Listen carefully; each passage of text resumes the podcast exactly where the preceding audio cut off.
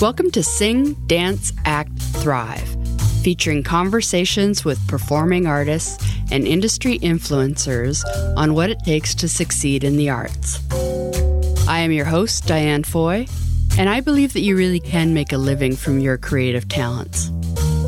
As a publicist, podcaster, and coach, my mission is to educate, motivate, and empower you to thrive with authenticity, creativity, and purpose.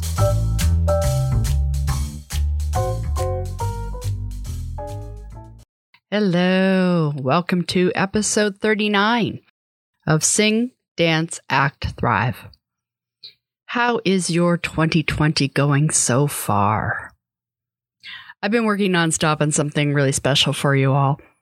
I'm so excited to soon be launching the Sing, Dance, Act, Thrive Progress Pathway Coaching Program.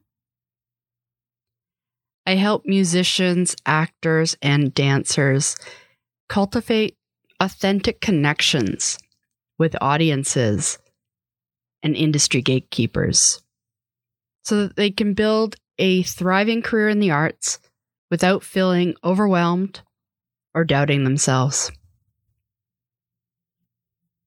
If you want to stop letting fear and a lack of knowledge hold you back, I can empower you with confidence and profile building strategies to propel you to the next level. The performers already in the program are saying that it is life changing, and that is so rewarding. To give you a hint of the pathway, I can tell you that all six phases start with a C. Number one is clarity, vision, goal setting.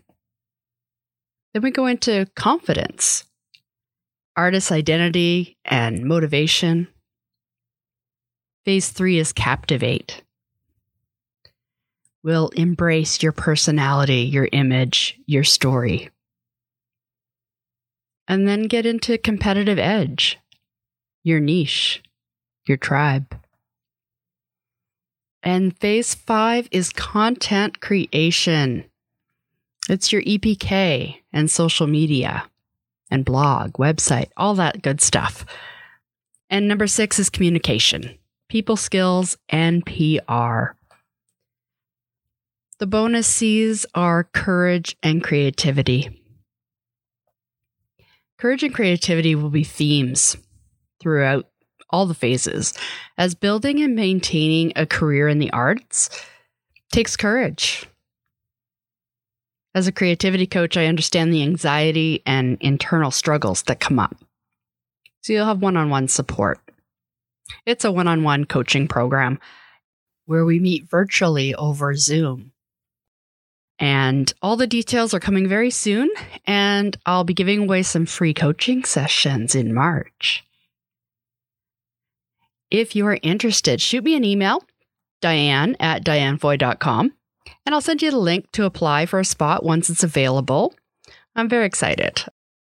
You figure out how to sing, dance, and act, and I'll help you thrive. I'm also excited for today's guest is the artistic director of KasheDance, Kevin A. Ormsby. He works as a dancer, choreographer, and art strategies consultant. He is the program manager for cultural pluralism in the Arts Movement Ontario, professor of dance performance at Centennial College, and an adjunct artist with Dance Exchange in Washington, D.C. His bio is just full of more titles and awards and achievements that I would just be listing things for the next hour. So I'm going to skip those. and with a career that spans 30 years, he's performed with various companies and projects in Canada, the Caribbean, and the United States. He currently sits on the board of NIA Center for the Arts, Dance Collection Dance, and Toronto Alliance for the Performing Arts. Okay, that's more titles. Anyways, I hope you enjoy it. So, what have been some of your career highlights? I think there there've been um, many through my career. I, I call my privilege. I started very young in the field, but I would say when I was, if I look at the Toronto or the Canadian aspects of it, because this is a Canadian podcast, dancing with Ballet Creole at 16 to 24 has been um, and was a very, very um, instrumental development part of my career. So I was already dancing professionally while in high school. Um, and sort of, sort of the independence that gave me to work with actually three companies um, over a, a, five, eight year period, five to eight year period um, in the city mean, meant that I had financial stability when most kids were probably still depending on their parents for allowances, for example. What that has done is I have a huge collection of also music um, from the 90s into the 2000s because of that. Um, so those that's one highlight where Ballet Creole is concerned. Um, I like to chart my sort of history in the city with the companies that I supported, where my um, where I now live with my many titles in my body and also in my mind. And so that it also includes Dance Carib Performing Company, which is a Afro-Caribbean performing company that I also danced with.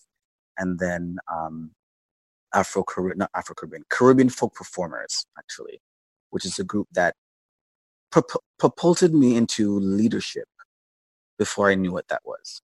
Um, and it was a great experience it wasn't at all traumatic. It was a space where I was able to actually look at a lot at what was going to be my creative practice moving forward. Um, I was the assistant artist, artistic director for that company for about five years. And that's sort of what stands out as an accomplishment for me on the sort of Canadian side. I think at 24, what really stands out um, above a lot of the other work is um, dancing in New York, dancing in the States with Garth Fagan Dance, um, who's the choreographer of The Lion King, but in his own company. Um, and that came after university, not necessarily thinking about it. It literally just landed in my lap, and I jumped at the opportunity of um, of dancing in the States. It, it has offered me a more deeper in, uh, understanding of my practice and how technique and training um, and a company structure supports the sort of company model that I now work with. Uh, and that was six years of amazing touring the world, performing with, you know, um, Wynton Marsalis, who is, a, you know, a Pulitzer Prize jazz musician. I know who he is. you know, there, you know, um, yeah, yeah, and also performing at jazz at Lincoln Center when it just opened, you know, and doing um, an hour, two-hour work um, with a 17-member jazz orchestra. You know, um, like doing jazz festivals in Italy and performing on Rick stages and, and performing in Hawaii and just a whole bunch of rich experiences that have um, really shaped my career in many ways. Um, in that particular company, I was also the registrar of the school. So it brought me into literally into this, the ways in which training supports the dancers, but also supports our community. Um, and that was really, really magical. And I think one of my highlights in my accomplishment is actually speaking about uh, working in the States. Right. Yeah. Um, oddly, my listeners are international. Mm-hmm. I actually have more listeners everywhere else except Canada.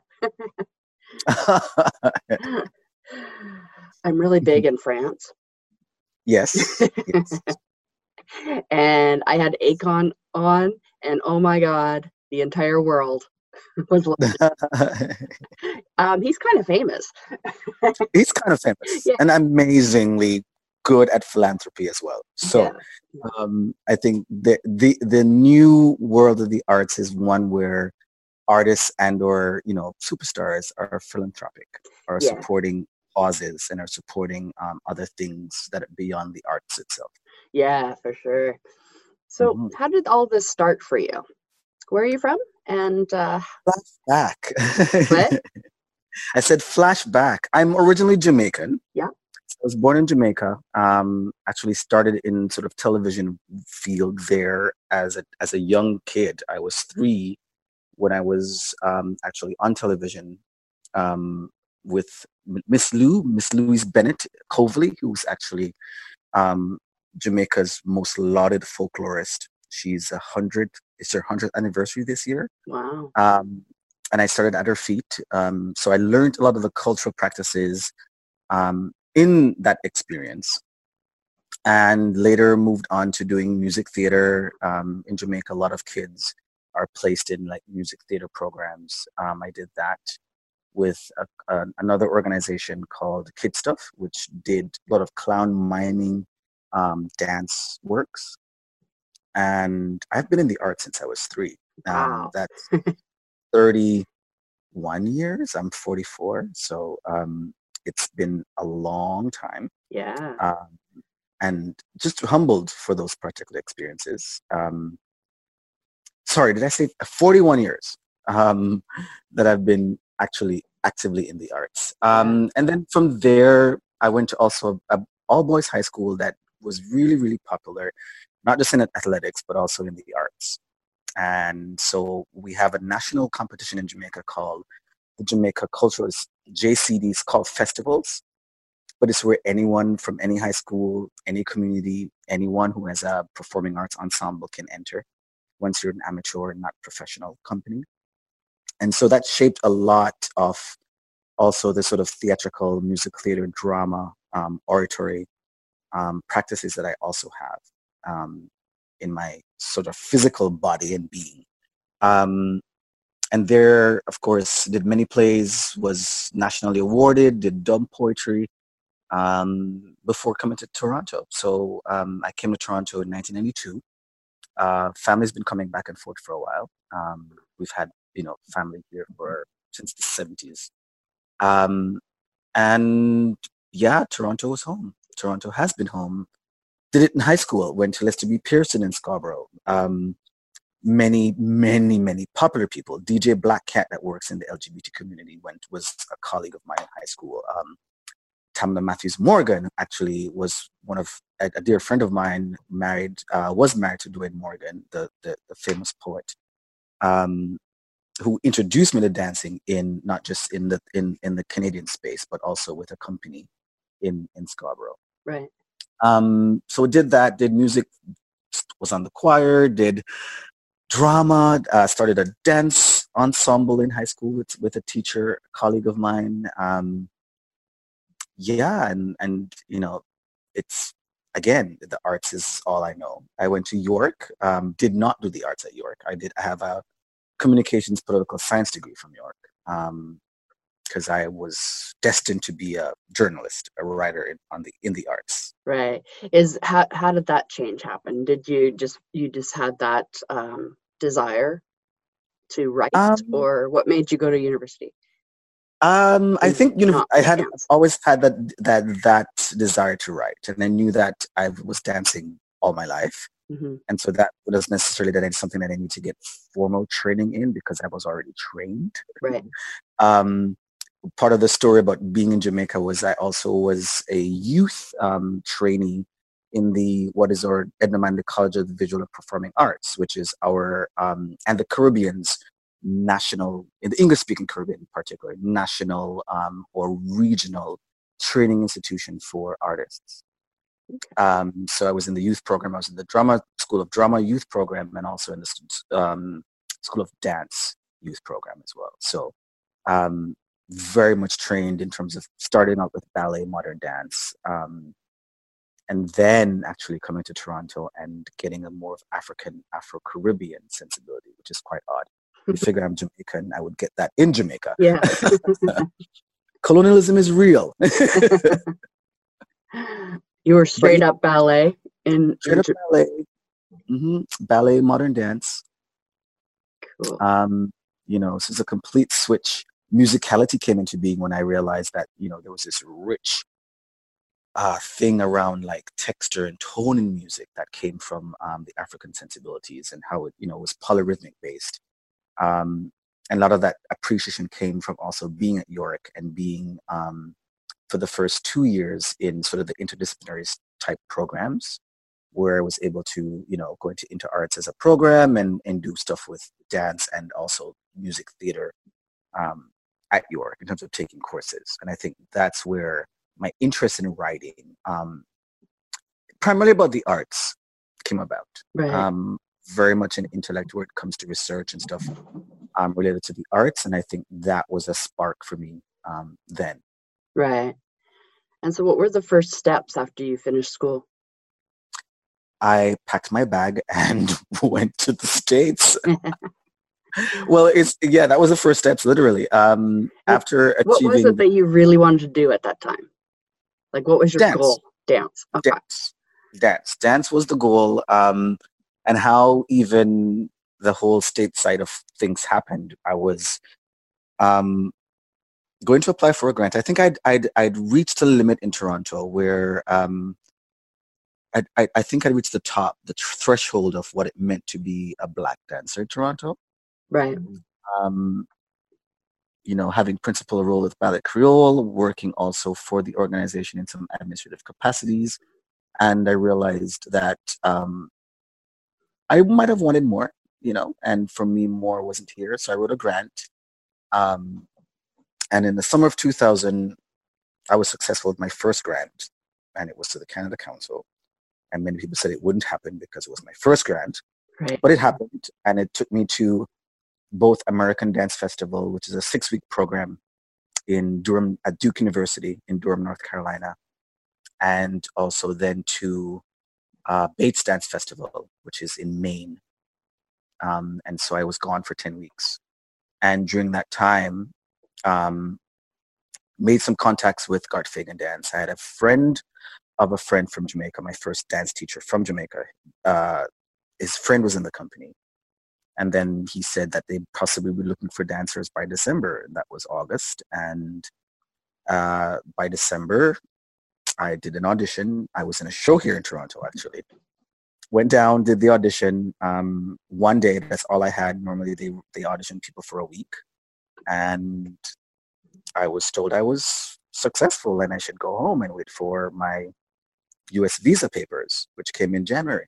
And I was gone. That was January 2001. Cool. And how long did you live in the States or travel? Six years. Six years. Yes, I, I lived there from 2001 January through to uh, 2016 September. 2016, 20, 2006 September. 2006. And you were traveling most of that time? Traveling, yeah. Um, so New York, Rochester, Rochester wasn't really home. It was of the years I was there, probably we were home of those years two and a half, almost two years. Yeah. we were constantly in the road. And again, um, because of that work he had done with Wynton Marsalis um, in the late early '90s, um, the resurgence of resurgence of that work was, you know, somewhat popular again because the Jazz at Lincoln Center was just being finalized. Um, and of course, Garth Fagan Dance is the choreographer for The Lion King, so there was now more um, traction for his work across the country. I think touring has changed a lot since then. Right. Um, I remember that first month I was gone, I was in the studio for four days and I had a month on the road. You know, so I was even learning material while on tour. Um, and we toured significantly. Significantly, significantly. what do you love or and or hate about touring? Um, I've learned to pack lightly.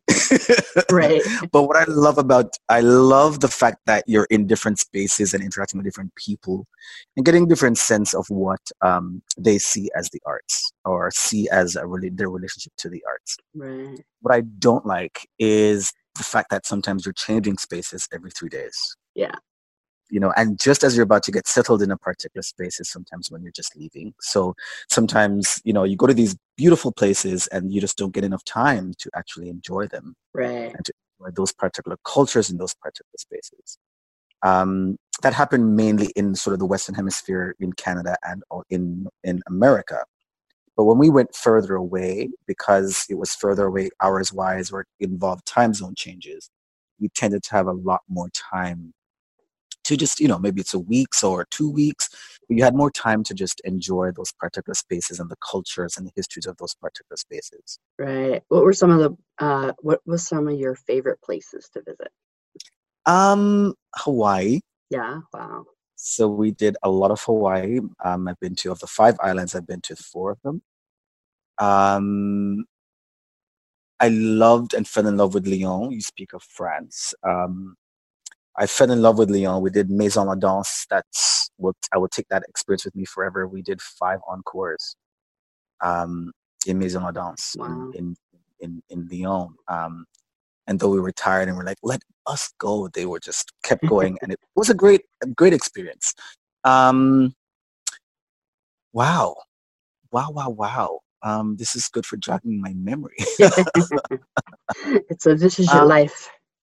Yeah, it was great to come and perform in Toronto and to perform on the premier, what was then the premier dance theater theater stage, and to know that I was a Torontonian in this nationally, internationally known company. Right. Um, cool. That that was that was an interesting period of time. I enjoyed also the Czech Republic. We were in uh, Fürth, which is close to the border with Germany. Um, and that was also a beautiful um, sort of intersection of the Czech Republic, the then Czech Republic, and um, and Germany, architecture-wise. Italy was also good. We did Perugia. Wow. Um, so we did the Perugian Jazz Festival, which I guess the craziness was there was that that show started at 12 a.m. Oh, really? Um, and it was 12 a.m. on a rake stage where you're doing turns and leaps up a rake stage and then turning back down the stage. And um, but it was just great. Again, there were jazz audiences, so they were intricately involved in that performance. So much that at the end, it was three o'clock in the morning, four o'clock in the morning, and they were still engaging with you. Right. You know, um, that was an interesting experience because I've never performed at 12 a.m. Like when we were told the show starts at 12 a.m., we were like, what? but also Perugia and the Umbrian region is a really, really magical and beautiful space. Um, Rome, you know, some of those Greco-Roman history um, spaces were also really nice. Cool. And so from there, um, what made you return to Toronto? Um, I, I, I, re- I, re- I arrived at a, a, point where I wanted to do more than just dance. Um, and realizing that my main focus in Garth Fagan dance was going to be just dance, um, primarily, I decided to come back home. Um, I came back home and I was the assistant to the artistic director at Ballet Creole for about two years. And I realized that that wasn't going to work for me either because I'd gone away and then six years had passed and i was having the same sort of relationships that i did six years prior. Right. Um, and it felt like i wasn't growing as much as i wanted to. And so i then decided to form my own company um, and also then began working with where i'm now program manager talk about the titles um, of cultural pluralism in the arts movement ontario. So i wanted to just do more on the arts admin side and then also on the creative side and also research Right. And those particular moments and spaces and companies were not going to allow me to do the, to do those things. Right. Um, and that was a big shift for me, but I think a very beneficial one, um, given that that happened around two, 2008, 2009. Um, and yeah, I've KasheDance has been going since around that time. Cool. And what kind of productions have you done there? Um, with Cache Dance, we basically work with a, a model called the CRP process, which is which comes out of the states where I'm an adjunct, adjunct artist with a dance exchange. So Liz Lerman created this process that is about giving feedback and response and how artists can understand and use it. Um, we use it in a way where it is informed by creation, uh, research, and presentation. So KasheDance is a company. Every work that we do involves um, a series of research into the work material um, that work also includes movement vocabulary from Africa and or the Caribbean space. Um, and would also sometimes include um, social activism we spoke about earlier, advocacy. So the work varies. Uh, we enjoy partnership. I've partnered a lot and significantly with um, Christopher Walker, who is a professor at University of Wisconsin-Madison. Um, our most popular work right now is actually going to be touring to St. Catharines um, the first week in March, and it's being performed March 5th and 6th at the First Ontario um, Performing Arts Center. And that work was looking at um, homophobia and misogyny in the Caribbean space or in the African diasporic space. Uh-huh. Uh, cool. It has toured extensively. Again, it's our most popular work. About maybe 5,000 audience members across North America and the Caribbean have seen that work. Um, and it actually was in performance in New York on the night of Orlando, which um, brought the, the, the currency and brought the importance of that work full circle and brought all the idea of research around um, homophobia and potential violence against um, primarily male bodies, but also female bodies in many spaces um, to light. Um, yeah. So yeah, the company works every work, our next work, which is going to be pre- premiering this May um, at the theater center, May 28th to 30th, is looking at basically reimagining what exactly is the, the Black and Caribbean influence and experience in Canada. Um, it's not. It's normally um, said, "Oh, you know, you hear it a lot. How long have you been here?" And for the most part, it goes back to the Multiculturalism Act in 19 the 1960s. But what um, is missing in that language is again Jamaica's national dish, which is ackee and codfish, is salted cod from Nova Scotia. So there's a history of Jamaican maroons that were actually sold into Nova Scotia as black people um, in exchange for codfish. Right. Um, so it's really about what are we reimagining? What what are we reimagining about black presence and experience um, in this particular country moving forward? And how is that deeply influenced by then the Caribbean bodies that are also diverse, that are also white, that are also South Asian, that are also Chinese, that are also um, Persian and, and, Lebanese. And um, so it's a really a conversation about what is multiculturalism, what is the idea of culture that arrives and comes from the Caribbean space. Cool. This um, is where you get your research. You get to that's where the research, you get yes. to research all this. It's really cool. Yes, and Again, so I you go down a, a, rabbit hole. yeah, you do, you do, and you know, you start to unpack way more information. Um, and so I got again everything's tied to research, and I got a Chalmers Fellowship from the Ontario Arts Council um, about two and a half, almost three years now.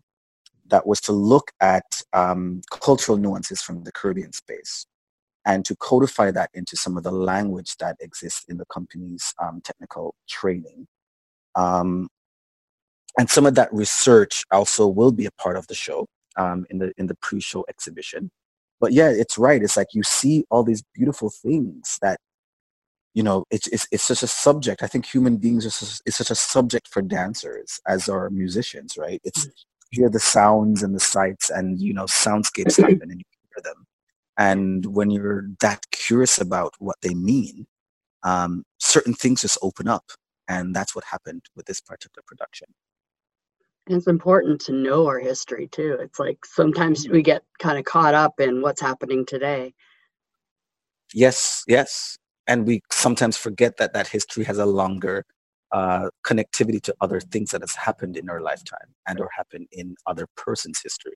Yeah. You know, um, and I, I love music for that. Um, I just love the idea of music for that. One of my pieces I did a couple of years ago is called Recalcitrare, um, and I was told I'm a recalcitrant because I resist authority uh, too much, or I question authority too much. Um, and that piece was looking at classical. You know, we, we when we hear classical music, we think of only a particular period that involves white Euro- Europeans. But if it's a classical period, then it was a time, it was a date, it's a chronology in dates. And so I was curious about what other music structures um, musical instruments existed during the classical period. Um, and found that the kora did, you know, uh, that beautiful, majestic sounding um, Malian instrument that also predates the banjo and the guitar um, and is influenced by that. Uh, you find out that the erhu, which is a Chinese, the one-string Chinese violin did, um, and you find out that wind stringed instruments from the classical European period existed. So this work beautifully through a another uh, journalist and, and, reviewer in the city landed in my lap this CD, um, chamber music, which was Ballaké Sissoko and Vincent Segal, and one a cellist, one a kora player, and they made this absolutely beautiful album. And that album was basically the impetus for that particular choreography and for that particular um, piece of music. Right. and what, what do you think makes a good choreographer? Wow. Oh, that's a hard one. um, it could go any way. I'm coming to understand that a good choreographer is one that listens. Right. And it's one that is intuitive. Um, and it's one that actually um, are are about the moments, not the moments expected, but the moments that arrive out of um, in the moment. So that I used to I have this big black book. I used to write everything out. I remember being that choreographer. Actually, speaking of the piece we just spoke about, Recalcitrare, that's how it was created. Everything about the choreography was mapped into this book. Uh-huh. Um, you know, and I was that choreographer, that very structured, systematic choreographer for the very long time. Um, so but it wasn't until I went to, yeah, like, you know, I want this and I, you need to do this and this and this and, you know, um, this is what I want. This is what I think it is. And da, da, da, da, you know, and now I don't work that way anymore. Now I've realized that through my work with the Dance Exchange, that creativity should be fluid. That creativity happens in the moments when we least expect it. And so it's how are you how are you documenting and noting those things? And that's why you need to be really aware when in those moments and actually having time and hopefully funding to stop and to unpack those moments because those are the magical moments. Um, so it's never about the presentation for me anymore.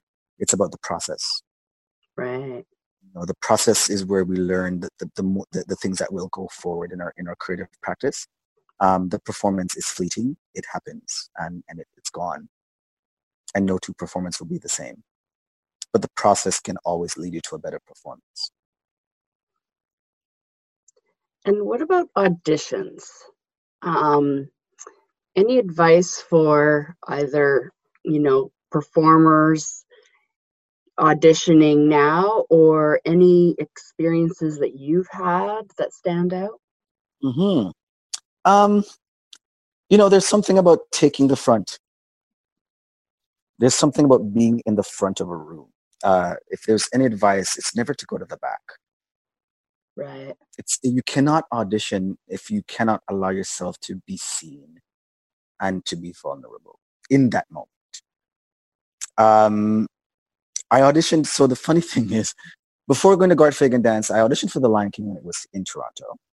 Um, and though for me it was literally so that I could be seen by Garth Fagan, I never knew that it would lead me uh, two or three months later to his company.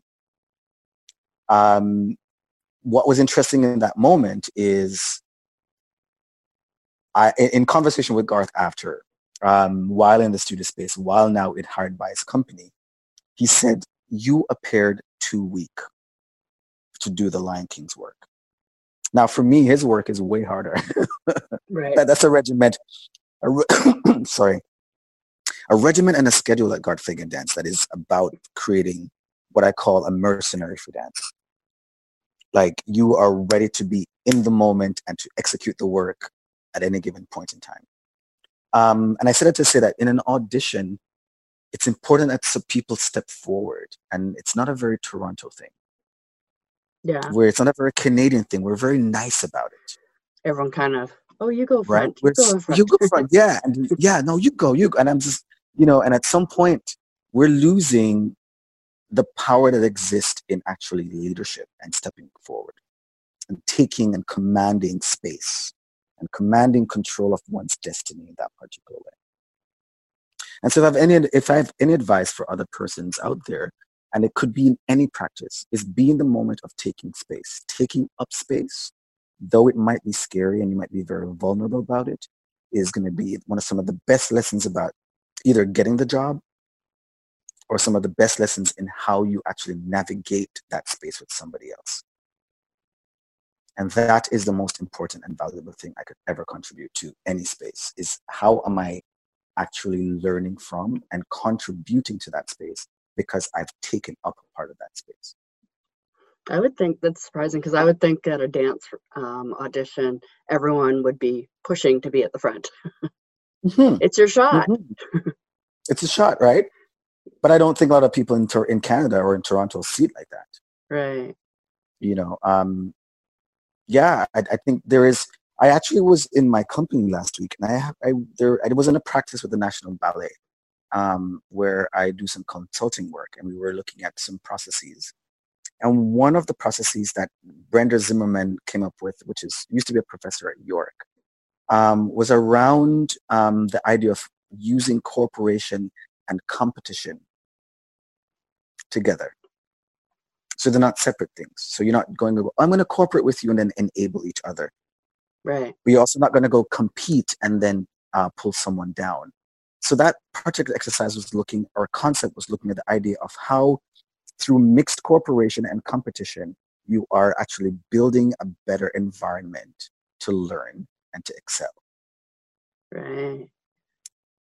And it's you have to be competitive competitive in this particular field or in any field in the arts. Yeah. You have to you have to start to look around and see others it your age like you who are achieving and ask those critical questions. How they are achieving in comparison to me. And can I achieve more? And you have to be very competitive in those moments because that's where your longevity in a career stands. That's where the work is.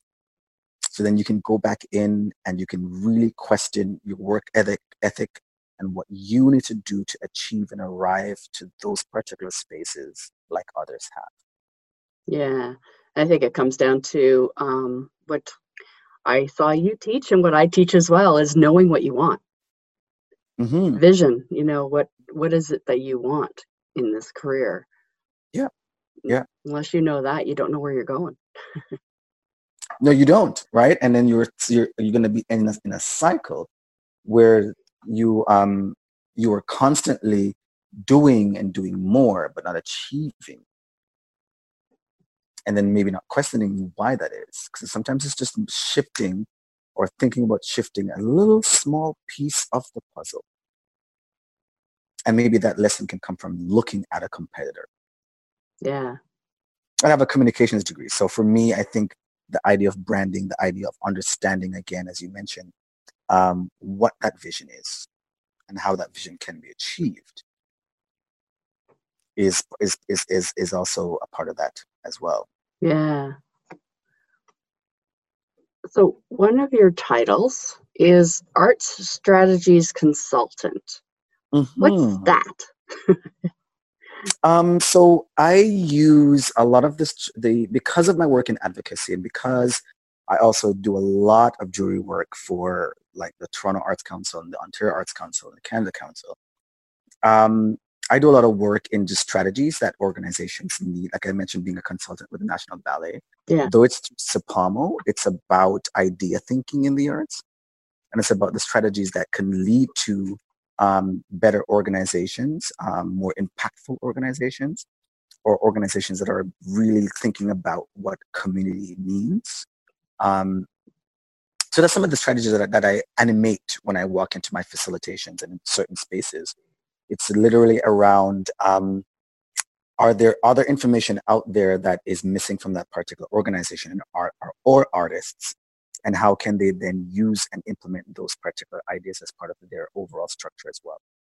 Um, because i work in advocacy and because i'm really curious about like demographic changes and or audience numbers you know they're not separate things so part of that would be to link the marketing link the artistic practice link the community engagement link the audience engagement link all those pieces together in one. You know um, looking at things like so how are you engaging with your social media? What are some, some of the messages that you're talking about on your social media? Is it only the artistic message?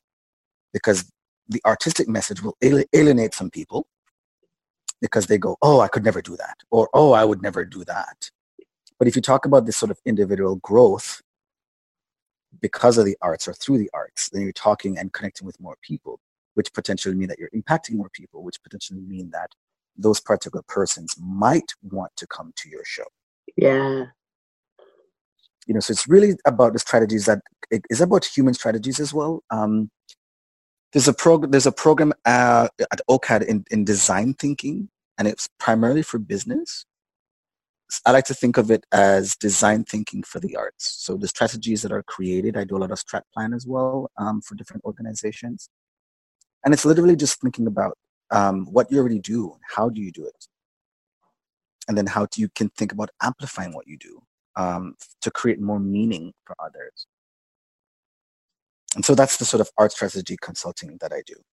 Right. And so, what are some of the questions that young dancers ask you when you mentor? what, what are all those questions that they're like dying to ask you? And what are the answers? You know, there it's very interesting and I smile. The reason I smile is a lot of them are always judgment based. Oh yeah. A lot of them are always, am I doing it right? Right. Or um, is this what you think I should do? And so that's why I smile because I think to step back before I answer that question, um, I think we've created a system and a sector that is about um, judging or persons thinking that the first thing they should think about is how good they're doing at something right. rather than how they can be better at something. Um, so a lot of the questions i get asked are stuff around process or stuff around um, you know what else can they do what what um, what other aspects of the arts can they can they can they put into their programming or into their thoughts or into their work a lot of the question is also around how do I, as an artist, survive in the field? Right. Um, because it's been it's becoming more challenging to actually survive as an artist alone, and um, that decision I've made since I, I left um, in 2001 um, to just this is all I do. So whether it's in my communication experience or my other experiences, it's totally in the arts. A lot of the questions I get asked is, how to make a living from it. Yeah. Um, and even there, some of my suggestions is to not think about the idea of um, only it being in performance. Some of the ways I made a living was that I did both arts education and community practice, as well as my professional practice. And so some of the ways I also experience my work now is because of those experiences so I worked as an artist and educator for the Ontario Arts Council in schools. Um, this was a certification program. You have to go in, you have to like do the certification, and then create um, a, a, roster of schools that wanted to have you come in and um, engage with them. And that was uh, a great learning experience. So I often say to, to dancers, you know, think of the ways in which your dance can can fit into many pockets of things. Yeah. So it's not just um, the one yeah, performing lane. Performing and project based, but can you do some research or can you work in admin? Can you work in a community setting? You know, what does that look like? Yeah, there's more to uh, making a living in the arts than just yes. the performance side. Yes, yes. Um, so those are some of the, the questions I get asked the most. Some of the other questions are around process. Right. Um, and because I work with the critical response process from the Dance Exchange in the States, um, a lot of the questions that that I get asked there is um, how to create sort of structures from that process, how to create, how to to get feedback, how to move uh, like careers forward or creations forward um, through process. You know, um, and I often say collaborate. I often say that you know there's someone else out there asking the same question, and so you know, collaborate, see who wants to work with you and create a structure about how you collaborate. And that might be with musicians, that might be with dancers, that might be with theater people, that might be in um, as many aspects of the community as possible, right? Because um, sadly, the dance community in Toronto is very isolated. And you have different genres of contemporary dance working in different spaces across the city. Um, and so for many artists of many backgrounds, I often say, hey, go take a different dance class.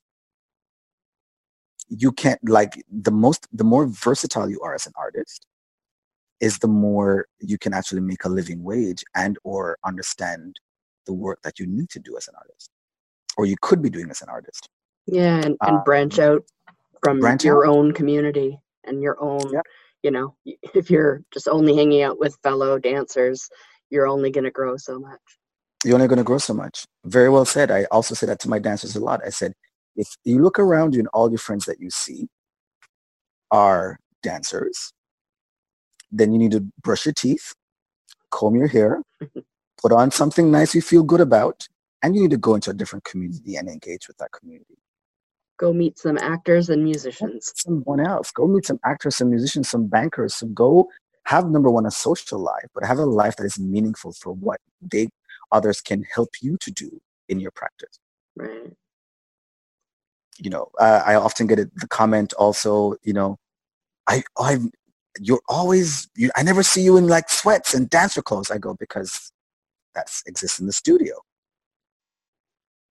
You know, I'm if if I'm going straight to dance and back home or back to somewhere else to dance, you might see me in sweats. If not, I'm in a quote unquote regular clothes, Yeah. jeans, and and that's for me is also I get it a lot about um, presentation. A lot about I get a lot of questions around um, how do you know one communicate and present themselves in, in, in different spaces. And I, I often say to people, you need to learn that particular space Yeah. you need to learn how that particular space operates and then from that particular perspective you approach the space Cool. That's lots of great advice. Um, what passion passion project are you working on right now? Oh. What's getting you riled up? well well my show in may is getting me riled up because it's our 10th anniversary this year. And um, because of the subject matter because of also the idea of reimagining. So it's called um, talking about music. It's called reimagining reimaginings. Uh, long title is reimagining tpm uh, tpm is time place and movement but the idea came from bpm which is beats per minute um, which is this idea of how do you associate and hear music and relate to music? And how do you understand that then as a as a as an impetus for for dancing and for movement? So i literally took, took the concepts concept concepts of BP, bpm um, and reimagined it around time place and movement. So my show is coming up it's going to be it's it's probably the most out there interactive audience show. I want to have the audience dancing and clapping and competing with us on stage. There's the pre-show exhibition where all my research from the caribbean space is in this in the in the lobby space and it's uh so it's part um performance it's part interactive it's part durational um and i'm really i'm really excited about it because it's also signifying a, a, an- another shift in the company's um, company's work in Toronto. I'm also psyched about it because the work after that will be a solo work. So in 2021, I'll be 45, and that will be um, 42 years in in um, in the arts, and it will then be also 35 years in dance. Um, and so I'm doing a solo work um, which is looking at again three different aspects of things. One is the African, Afro Latino Mexican to be exact cool. experience. One of my co-choreographers happens to have a um, his grandfather be Afro Mexican, and there's a huge history of like Africa, Afro African Mexicans um, that is now being unearthed. So we think of Latinos, we've been thinking of mainly um, a particular visual perception of what they look like. Right. Um, so that's one work and it's all collaborative. The next work is um, has already started.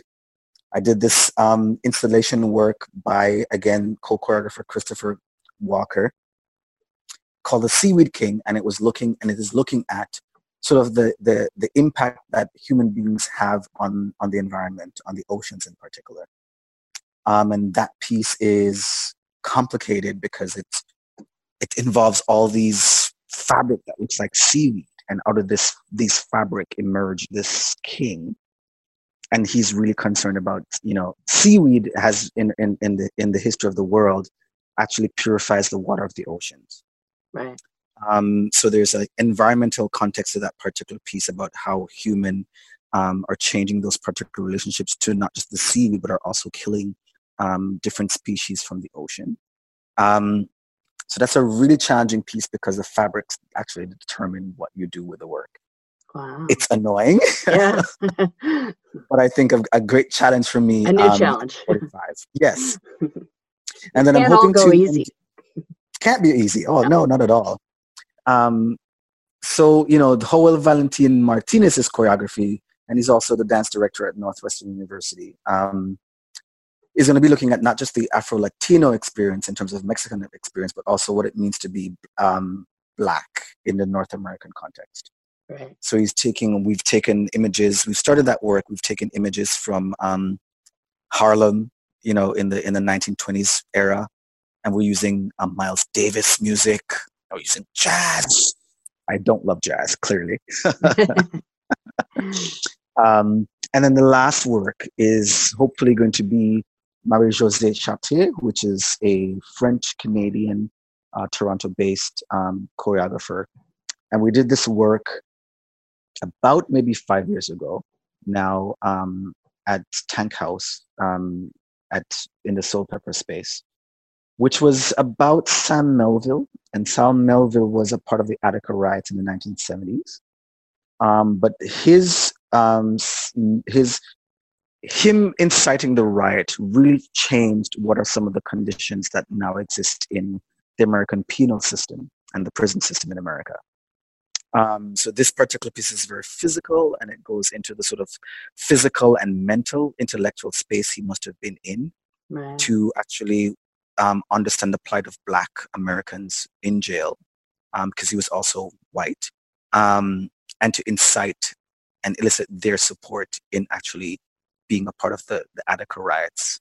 Um, and so that work is it's 19 minutes. So I'm doing three solos over a, a night um, of performance, and it's three different solos and it's going to signal the next change in also where my company goes. So I'm really excited about it um, because we're now going to be working on smaller scale projects as well as large scale projects. Okay. Over the next 10 years. Wow. Um, and so that's the first of the experiments, knowing that also the work that we'll do in May, which involves eight dancers, um, musicians, composer, and everything of that nature, will also be going on at the same time. So those two things are yeah, they got me going. cool. Well, I usually ask guests what is their why, but yours is very clear. I don't know. It's in your soul. It's my soul. Yeah, it's just a it's part of soul. you. It's it's been and yeah, it's it's all I know. Yeah. It's all I know. And I think the why is I think part of the why for me now I'm coming to understand is as artists, we should reflect the society. We should give back to the people in the society who might not have the courage to do what we do, but might want to.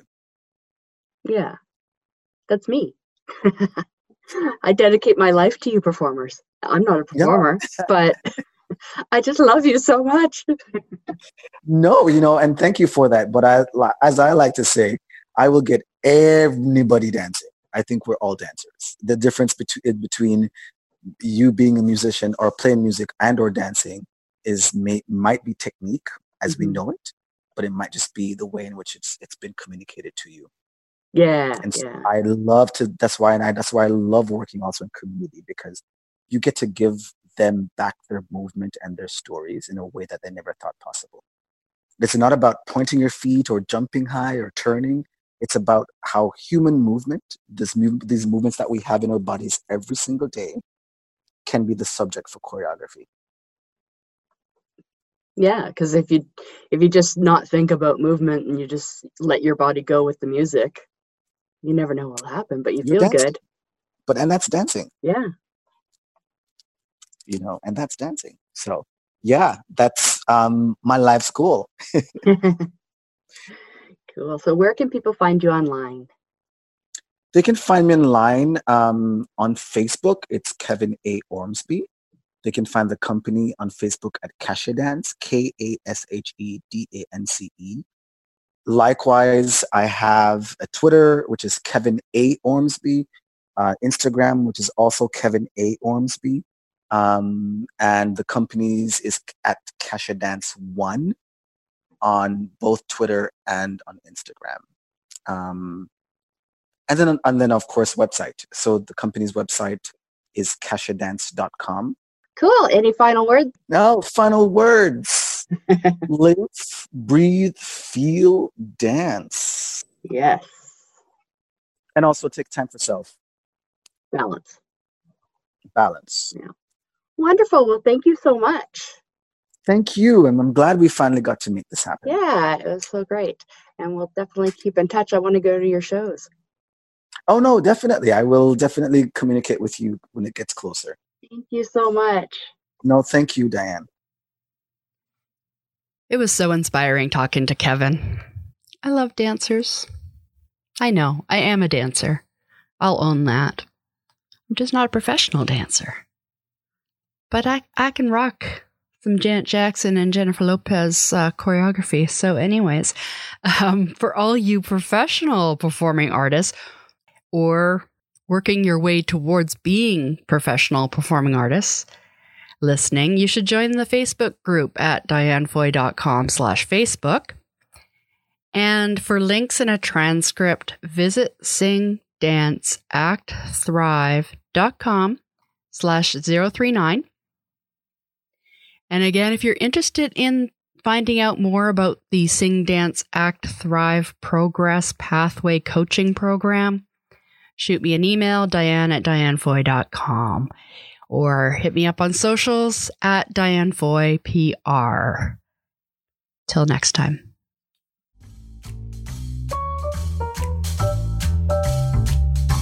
Thanks for listening to Sing, Dance, Act, Thrive. Be sure to join the mailing list at dianefoy.com to gain access to exclusive bonus content, a weekly newsletter, and an invitation to our private Facebook group of purpose driven performing artists and industry influencers.